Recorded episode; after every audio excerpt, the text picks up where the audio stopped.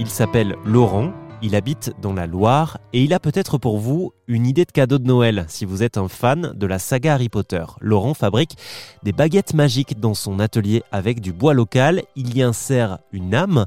Si, si, je vous assure, un petit extrait d'animal qu'il trouve en se baladant en forêt. Ces baguettes sont tellement belles que même l'autrice de la saga du petit sorcier, J.K. Rowling, en a reçu une et l'a félicité. Écoutez. Bah, c'était, un petit clin d'œil en fait. Je me suis dit, elle fait rêver des millions de gens dans le, dans le monde. Donc, euh, j'ai travaillé une baguette avec une petite plume de Harfang des Neiges que j'avais récupérée euh, par un voyageur canadien. Donc, une toute petite plume que j'ai insérée dedans. Ça, c'était le clin d'œil à Edwige. Et puis après, j'ai travaillé sur un bois de buis. c'est un bois vraiment qui pousse au bord de la rivière en bas de chez nous.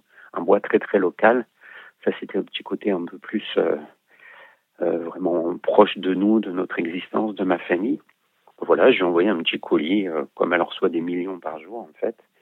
Et puis après, euh, je sais plus, 400 mois après, j'ai une petite réponse très sympathique, comme quoi elle avait beaucoup apprécié ce, ce présent. Donc voilà, ça m'a un petit peu euh, redonné, comment dire, un peu plus de peps. Je me suis dit, bah, raison de plus pour continuer dans cette voie-là et, et promouvoir le rêve et la magie. C'est clair, hein, quand vous avez, euh, vous avez la, la, créatrice de cet univers Harry Potter qui vous salue pour votre travail sur des baguettes magiques, je pense que c'est un petit peu comme les Oscars. Hein c'est un peu l'Oscar de la baguette magique.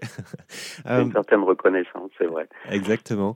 Euh, dites-nous, pour conclure, euh, ça représente quoi aujourd'hui votre travail sur les, sur les baguettes? Vous en produisez combien en moyenne? Vous avez combien de commandes?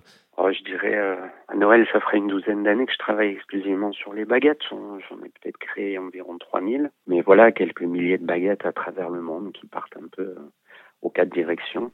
Et pour en savoir plus sur les baguettes magiques de Laurent Made in Loire, eh bien, je vous mets toutes les informations sur rzn.fr.